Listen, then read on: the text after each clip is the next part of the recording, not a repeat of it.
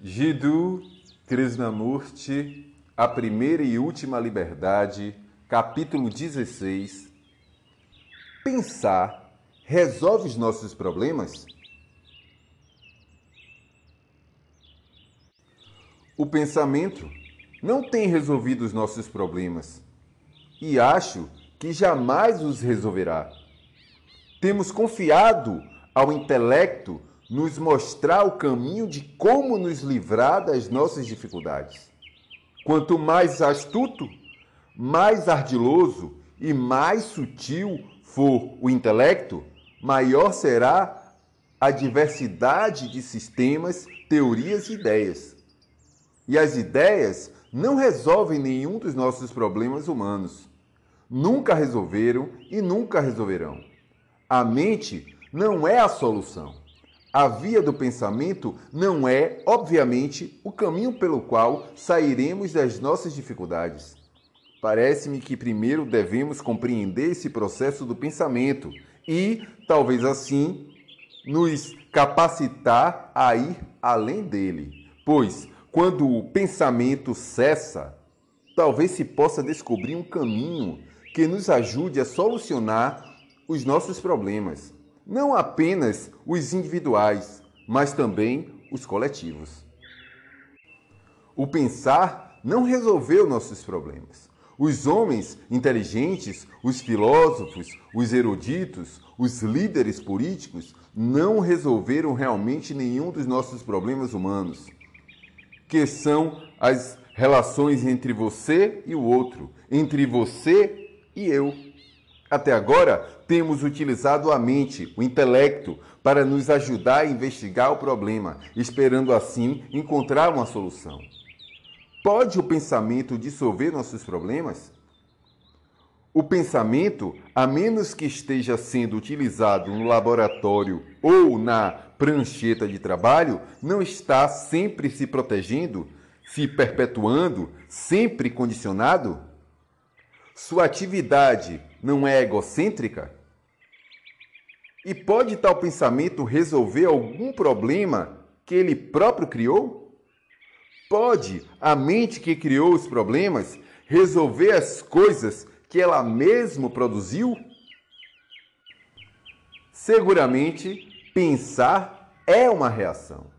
Se eu fizer uma pergunta, você reage a ela. Responde de acordo com sua memória, seus preconceitos, sua educação, a circunstância, todo o seu histórico de condicionamento.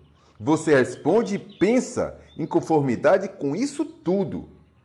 O centro desse contexto pregresso é o eu no processo da ação.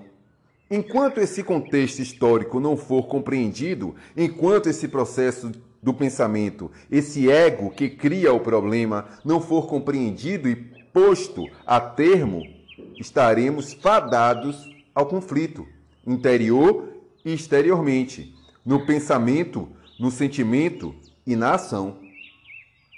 Solução de nenhum tipo, por mais inteligente que seja, por mais bem elaborado que seja, pode acabar com o conflito entre os indivíduos, entre mim e você. Tendo a percepção desse fato, estando cônscio de como o pensamento surge e de qual é sua origem, nos perguntamos: pode, então, em algum momento, o, o pensamento acabar? Esse é um dos problemas, não é? O pensamento pode resolver os nossos problemas? Ao pensarmos no problema, nós os resolvemos? Qualquer tipo de problema, econômico, social ou religioso, já foi de fato resolvido mediante o pensamento? Em sua vida cotidiana, quanto mais pensamos num problema mais complexo, mais insolúvel, mais incerto se torna. Não é assim que acontece na vida real? Em nossa vida cotidiana? Você pode, ao pensar sobre determinadas dimensões do problema, por exemplo, ver mais nitidamente o ponto de vista de outra pessoa. Mas o pensamento não consegue compreender o problema em sua totalidade. Pode-se apenas vê-lo parcialmente em uma resposta parcial. Não é uma resposta completa. Logo, não é absolutamente uma solução. Quanto mais pensamos sobre um problema, quanto mais o investigamos, analisamos e discutimos, mais complexo ele se torna.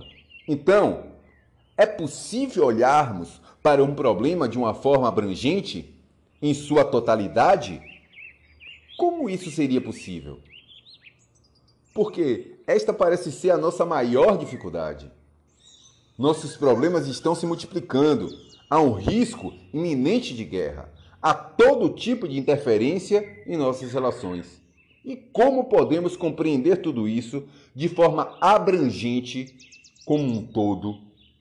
Obviamente, isso só pode ser resolvido se considerarmos o processo do pensamento de modo integral, não compartimentalizado ou dividido. E de que modo isso é possível? Com certeza, só é possível quando o processo do pensar, que tem sua origem no eu, no ego, no conteúdo da tradição, dos condicionamentos, dos preconceitos, das expectativas, das aflições, cessar, deixar de existir.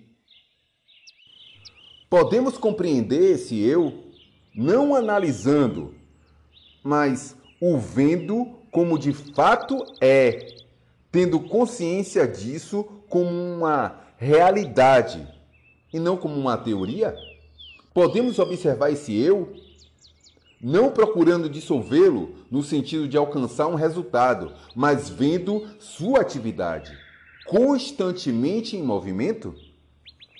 Podemos olhar para isso, sem qualquer movimento de intenção de destruí-lo ou reforçá-lo? Esse é o problema, não é? Se em cada um de nós, o centro do eu, com seu desejo de poder, posição, autoridade, continuidade, autopreservação, deixar de existir, certamente nossos problemas chegarão ao fim. O eu é um problema que o pensamento não pode resolver. É preciso haver uma percepção que não é originada no pensamento. Estar plenamente atento, sem condenação ou justificação às atividades do ego, apenas estar cônscio delas é suficiente. Se você está atento, mas com o objetivo de descobrir como resolver o problema a fim de transformá-lo a fim de produzir um resultado, esse percebimento ainda está dentro do campo do ego ou do eu. Enquanto temos a intenção de um resultado, seja por meio da análise, por meio da consciência, por meio do exame constante de cada pensamento, continuamos dentro da esfera do pensamento, dentro do campo do eu, do ego, ou termo que se quiser utilizar. Enquanto a atividade da mente existir, certamente não poderá haver amor. Quando houver amor, não teremos mais problemas sociais. Porém, o amor não é algo que possa ser adquirido. A mente pode procurar adquiri-lo na forma de um novo pensamento, um novo instrumento, uma nova maneira de pensar mas ela não pode encontrar-se em um estado de amor enquanto o pensamento estiver tentando obter amor. Enquanto a mente está procurando um estado de desapego, seguramente ainda está ambicionando algo, não é isso? De modo análogo, enquanto a mente quer, deseja, age buscando estar num estado em que haja amor. Certamente, ela está negando esse estado, não é mesmo? Tendo a percepção desse problema, dessa complexidade do viver, estar cônscio do processo do nosso próprio pensamento e perceber que ele realmente não leva a lugar algum, quando temos a percepção profunda disso, então certamente ocorre um estado de inteligência que não é do indivíduo ou da coletividade. Então, o problema da relação do indivíduo com a sociedade, do indivíduo com a comunidade, do indivíduo com a realidade deixa de existir. Porque nesse estado há apenas inteligência, que não é pessoal nem impessoal. Sinto que somente essa inteligência pode dissolver os nossos imensos problemas. Essa inteligência não pode ser resultado de algum movimento. Surge apenas, apenas quando compreendemos esse processo do pensamento como um todo. Não apenas no nível consciente, mas também nos níveis mais profundos e ocultos da nossa consciência. Para compreendermos qualquer um desses problemas, precisamos ter uma mente muito tranquila, muito silenciosa, de modo que possa observar o problema sem interpor ideias ou teorias, sem qualquer distração. Essa é uma das nossas dificuldades, pois o pensamento se tornou uma distração. Quando quero compreender, examinar alguma coisa, não preciso pensar a respeito dessa coisa, mas simplesmente observá-la. No momento em que começo a pensar, a ter ideias, opiniões a respeito daquilo que observo, já me encontro em estado de distração como o olhar afastado daquilo que tento compreender. Desse modo, quando temos um problema, o pensamento torna-se uma distração. O pensamento, sendo uma ideia, opinião, julgamento ou comparação, é o que nos impede de simplesmente observar e, assim, compreender e resolver a questão. Infelizmente, para a maioria de nós, o pensamento adquiriu uma importância exagerada. Alguém poderia dizer: como posso existir, ser, sem pensar? Como se pode ter uma mente vazia? Ter uma mente vazia aparenta ser um estado de letargia, idiotice ou coisa parecida e sua reação instintiva é rejeitar esse estado. Mas, sem dúvida, uma mente que é muito tranquila, uma mente que não está distraída pelo próprio pensamento, uma mente que está receptiva, pode olhar para o problema de maneira muito diferente e muito simples. E essa capacidade de observar os problemas sem nenhuma distração é a única solução. Mas, para isso, é preciso que a mente se encontre em silêncio, tranquila. Essa mente não é algum tipo de resultado, não é um produto final de uma prática de meditação, de controle. Ela não surge por meio de qualquer forma de disciplina, compulsão ou sublimação, mas vem sem qualquer esforço do eu, do pensamento. Esse estado da mente acontece quando compreendo todo o processo do pensar, quando posso observar um fato sem qualquer distração. Nesse estado de tranquilidade, de uma mente que está verdadeiramente em silêncio, há a manifestação do amor. E é só esse amor que pode resolver todos os problemas humanos.